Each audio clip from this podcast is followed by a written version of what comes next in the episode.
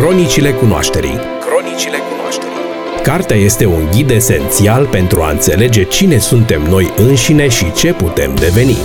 În fiecare zi de miercuri, cronicarul de carte Victoria Diaconescu vine să ne recomande o carte pentru citit pentru a afla cum putem să ne schimbăm viața. Cronicile cunoașterii. Cronicile cunoașterii.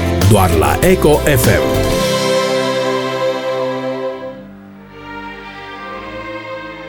Bună, prieteni! Citesc acum o serie de cărți inspirate din ideile despre viață ale lui Erwin Schrödinger, un fizician austriac care și-a dus contribuția la teoria cuantică prin formula ce poartă numele. Formula care descrie uh, mișcarea și interacțiunea electronilor și a altor particule.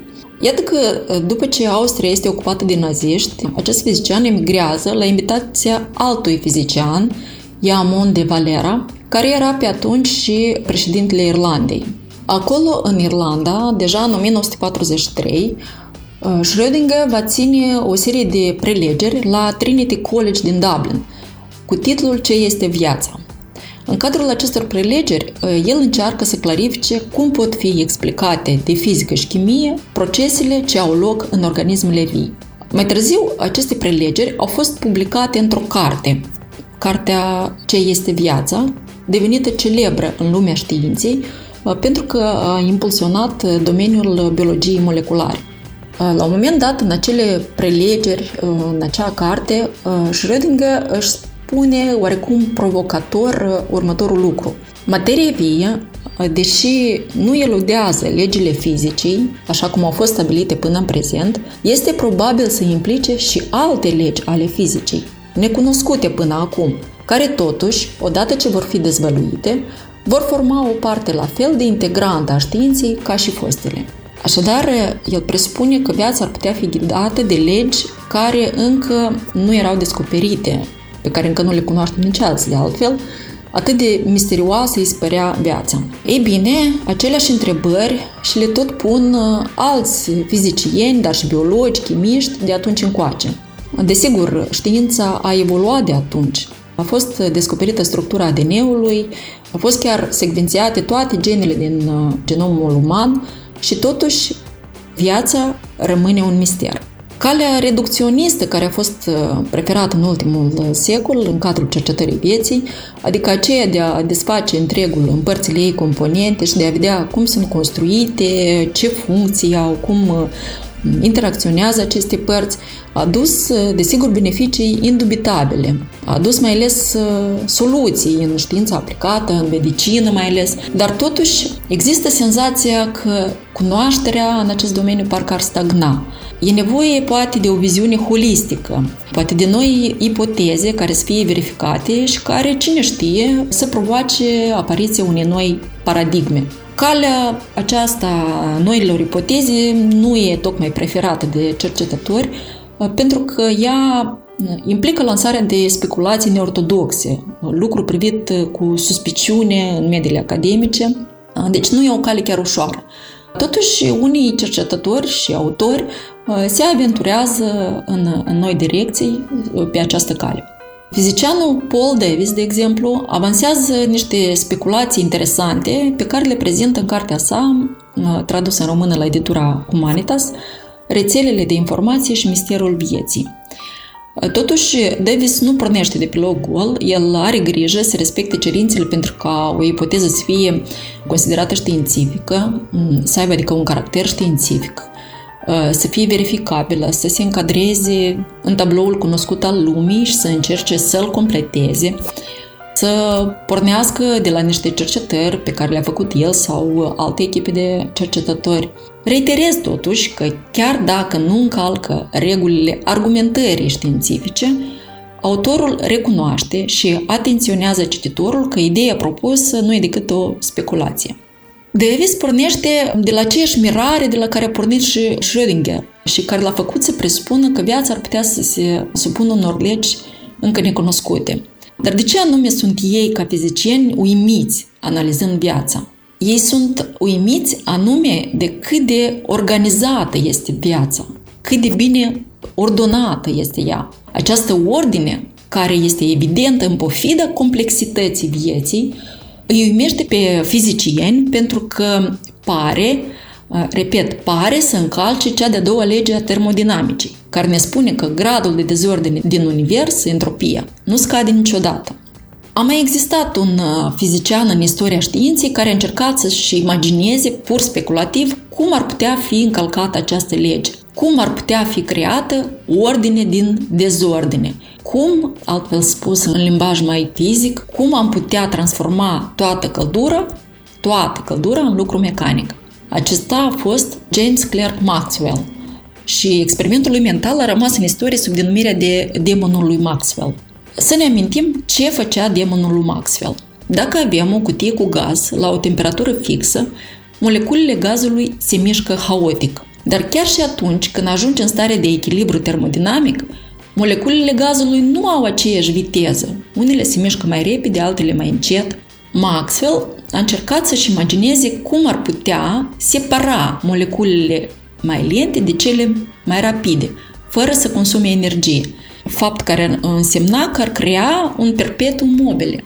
Separarea respectivă a moleculelor lente de cele rapide ar crea o diferență de temperatură și, pe baza gradientului de temperatură astfel obținut, am putea obține lucru mecanic dintr-un gaz aflat la temperatură uniformă, fără intervenție externă. Pentru aceasta, ar trebui ca cutia să fie prevăzută cu un ecran ce o împarte în două camere, iar ecranul cu un orificiu mic care poate fi acoperit cu un obturator. De asemenea, Maxwell ar mai avea nevoie de un complice harnic, minuscul și rapid, acela pe care l-am numit demonul lui Maxwell. El a fost numit demonul Maxwell ulterior, nu de către Maxwell, a fost botezat ulterior. Deci, acel complice, demonul care ar deschide și închide obturatorul foarte rapid, astfel încât să lasă să treacă prin orificiu doar moleculele rapide sau lente, astfel separându-le.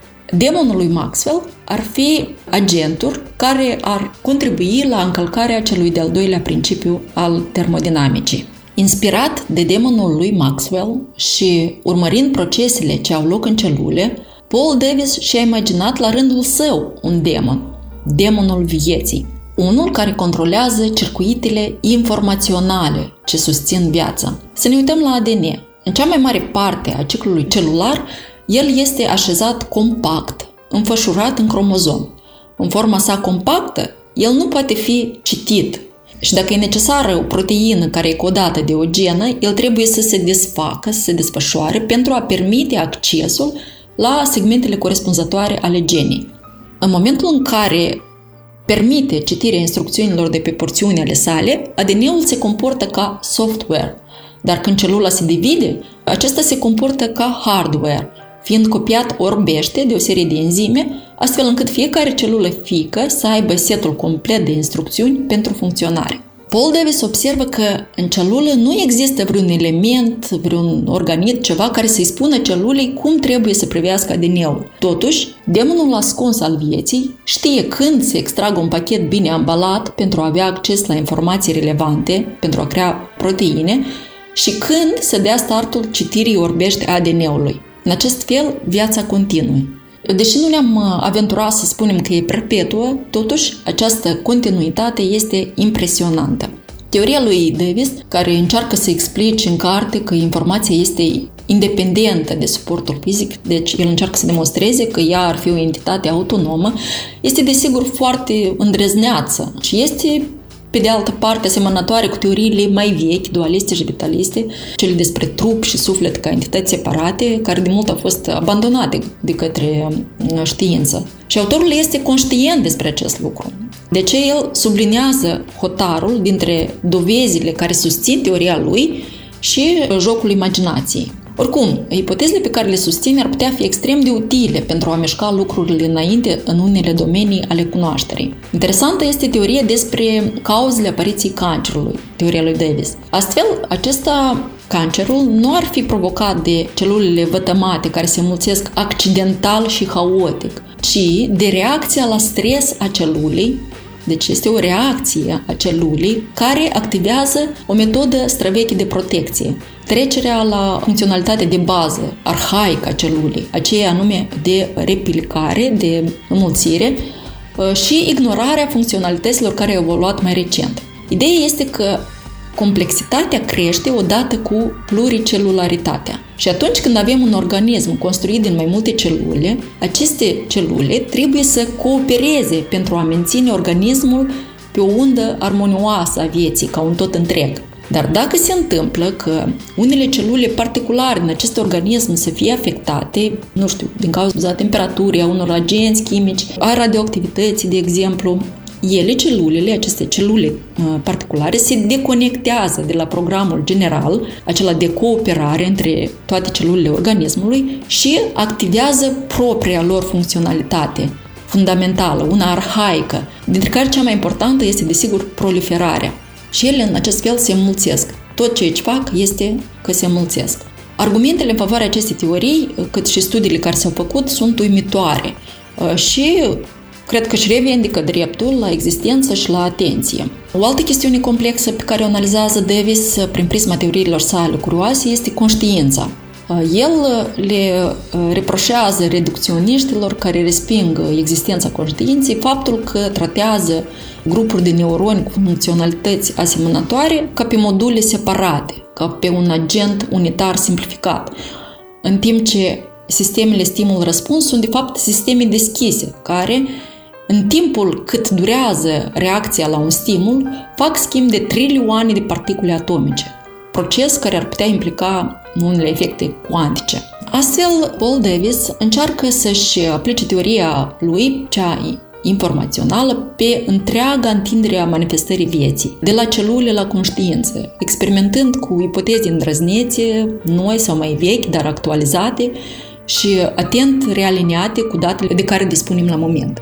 Trebuie să recunosc că, dincolo de impactul pe care l-ar putea avea teoriile lui Davis asupra progresului cunoașterii, aceste teorii sau ipoteze, mai bine zis, au o latură estetică cuceritoare, care sporește plăcerea lecturii, dar, bineînțeles, în a cărui mreji n-ar trebui să cădem. Oricum, ă, nicio teorie științifică, bineînțeles că nu este acceptată doar pentru frumusețea ei, dar am considerat că merită să menționez acest lucru pentru cei care, la fel ca mine, apreciază latura estetică a unei idei. În plus, cartea are o logică ascendentă a argumentelor care se înlănțuie într-o idee originală, coerentă, inteligibilă, mai ales pentru cei care apreciază viziunile interdisciplinare. Sper să vă bucurați de cartea Rețelele de informație și misterul vieții a lui Paul Davis și spor la ce mai citiți vă doresc. Pe curând! Cronicile cunoașterii Cronicile Cartea este un ghid esențial pentru a înțelege cine suntem noi înșine și ce putem deveni. În fiecare zi de miercuri, cronicarul de carte Victoria Diaconescu vine să ne recomande o carte pentru citit pentru a afla cum putem să ne schimbăm viața. Cronicile cunoașterii. Cronicile cunoașterii. Doar la Eco FM.